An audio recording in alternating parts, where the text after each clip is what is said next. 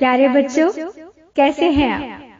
आज आपके लिए लाई हूँ दंतिल सेठ की कहानी, जो सुनाई थी, आपको याद होगा, संजीवक बैल को दमनक गिदड़ ने।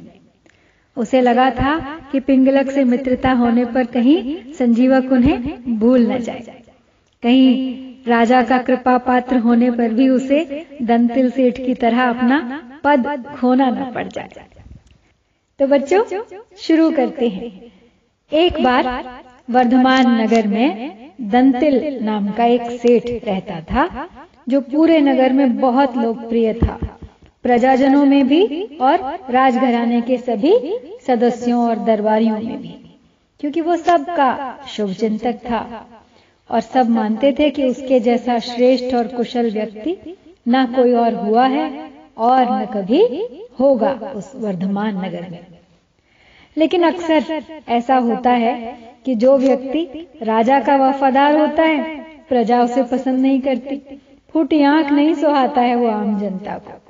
इसीलिए जो प्रजा का हित चाहता है कभी कभी राजा उसे पसंद नहीं करता है। तो किसी भी व्यक्ति के लिए राजा और प्रजा दोनों का सम्मान और प्यार पाना बहुत मुश्किल हो जाता है। इस मामले में अभी तक तो दंतिल सेठ बड़ा ही भाग्यशाली था। लेकिन अब आगे देखते हैं क्या होता है। तो हुआ ये कि कुछ दिनों बाद दंतिल के विवाह का दिन आया। उसने सभी राजघराने के लोगों को राज अधिकारियों को अपनी शादी में आमंत्रित किया। सबको बुलाया प्रजाजनों को बुलाया। और फिर जाते समय उन्हें तरह तरह के बहुमूल्य उपहार देकर विदा किया। लेकिन एक गलती उससे हो गई। उसने राजा के सफ़ाई कर्मचारी को जिसका नाम था गोरम्भ तो उस पर गोरम्भ पे कोई ध्यान नहीं दिया उसकी उपेक्षा की।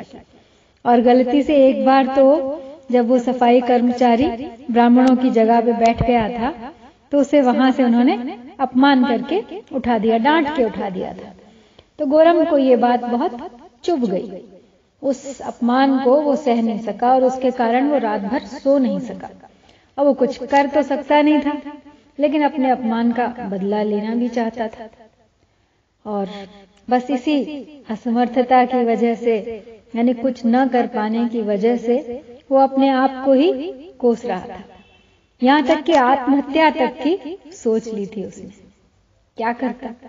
अकेला चना भाड़ नहीं फोड़ सकता था। फिर भी ऐसे ही सोचते सोचते उसके कुछ दिमाग में आया और उसने एक चाल चली।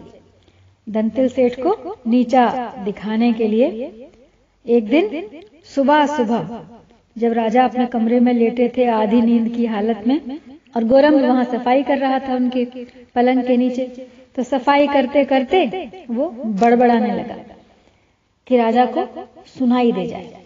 तो वो बोला, अरे, ये दंतिल क्या समझता है स्वयं को? नगर सेठ है तो क्या हुआ? उसकी इतनी हिम्मत कि रानी माँ को हाथ भी लगा सके, उनसे यूँ खुलकर हँसी मज़ाक कर सके। अब राजा ने जैसे ही ये सुना तो वो बिस्तर छोड़ के उठ खड़ा हुआ और पकड़ लिया गोरम को गले से और पूछने लगा, बोल, क्या कह रहा था तू? क्या तूने देखा है दंतिल सेठ को रानी माँ से हँसी ठिठोली करते हुए, हाथ लगाते हुए? सच बोलना, वरना तेरी जान की खैर नहीं है। अब गोरम ने फिर चाल चली। बोला, नहीं महाराज, मैंने तो ऐसा कुछ भी नहीं कहा था। मैं तो रात भर ठीक से सोया नहीं, इसलिए हो सकता है कुछ अंट शंट मेरे मुँह से निकल गया हो। मुझे क्षमा करें महाराज, मैं चलता हूँ, अब बहुत काम बचा है अभी। जाने अनजाने गोरम की चाल लगता था, काम कर गई। क्योंकि संदेह का, शक का बीज तो बो दिया था उसने राजा के मन में। राजा को लगने लगा कि ज़रूर कोई दाल में काला है, वरना वो ऐसा क्यों कहता? तो दंतिल सेठ को महल में आने जाने की खुली छूट है, रनिवास में भी वो आ जा सकता है। तो लगता है ज़रूर इस गोरंभ ने कुछ देखा है अटपटा। तो राजा के मन में तरह तरह के विचार आने लगे। उसे लगने लगा कि दंतिल सेठ को आवश्यकता से अधिक छूट देने का नतीजा है यह, कि उसकी इतनी हिम्मत हो गई कि रानी के साथ हँसी मज़ाक कर सके। बस उसी दिन से उसने दंतिल सेठ के महल में आने जाने पर रोक लगा दी प्रतिबंध लगा दिया। अब उधर दंतिल सेठ की समझ में नहीं आ रहा था कि राजा ने ऐसा क्यों किया उसके साथ। व्याकुल हो गया वो जानने के लिए, राजा के इस व्यवहार का कारण। आखिर क्या गलती हो गई मुझसे? बिना कारण तो कुछ होता नहीं। अवश्य ही कोई कारण होगा। तो बोला, ठीक है, मैं राजा से सीधे सीधे बात करके ही पता लगाता हूँ। तो फिर एक दिन वो दंतिल सेठ राजा से मिलने महल जा पहुँचा। अब द्वारपाल ने उसे वहाँ रोक दिया क्योंकि राजा ने तो उसके अंदर आने पर पाबंदी लगा दी थी। पास ही गोरम्भ खड़ा देख रहा था। तो वो सेवकों को देखकर उलाहना देते हुए बोला, अरे भाई, सेठ जी को इस प्रकार रोकोगे तो तुम्हारी नौकरी जाती रहेगी।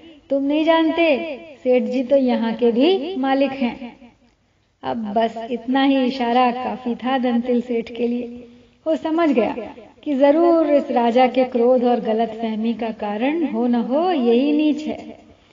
तो उसे तभी याद भी आ गया विवाह के समय। उसके द्वारा गोरम का अपमान भी हुआ था। हो न हो, वही कारण है उसकी इस हरकत का।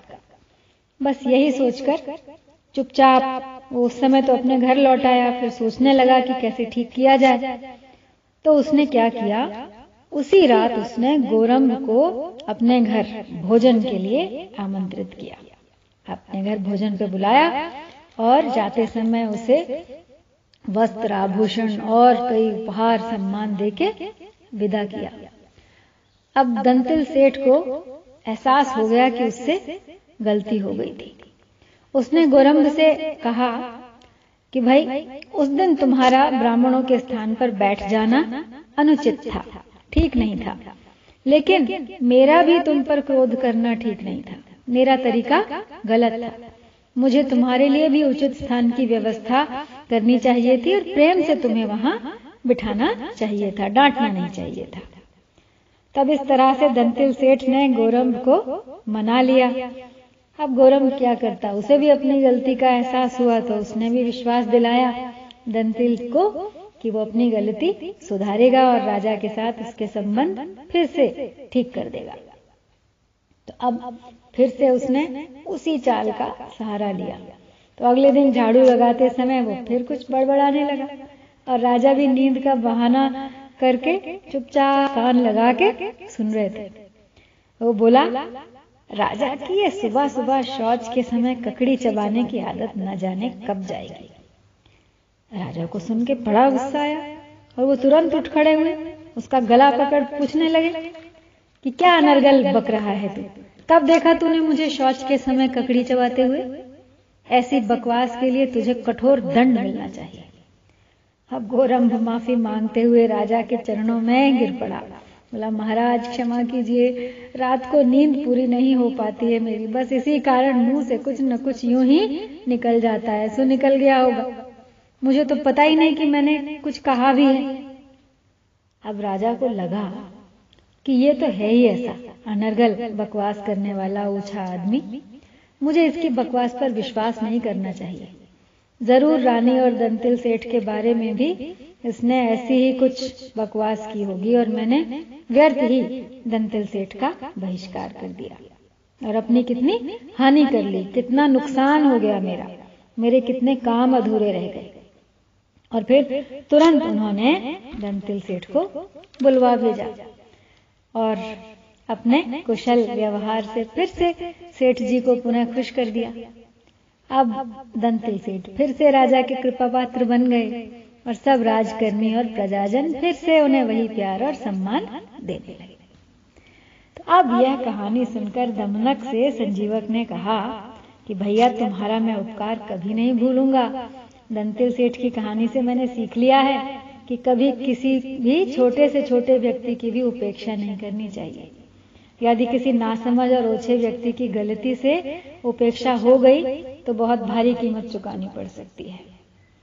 क्योंकि छोटी सोच वाला व्यक्ति दूर की नहीं सोचता, उसमें सहन शक्ति नहीं होती।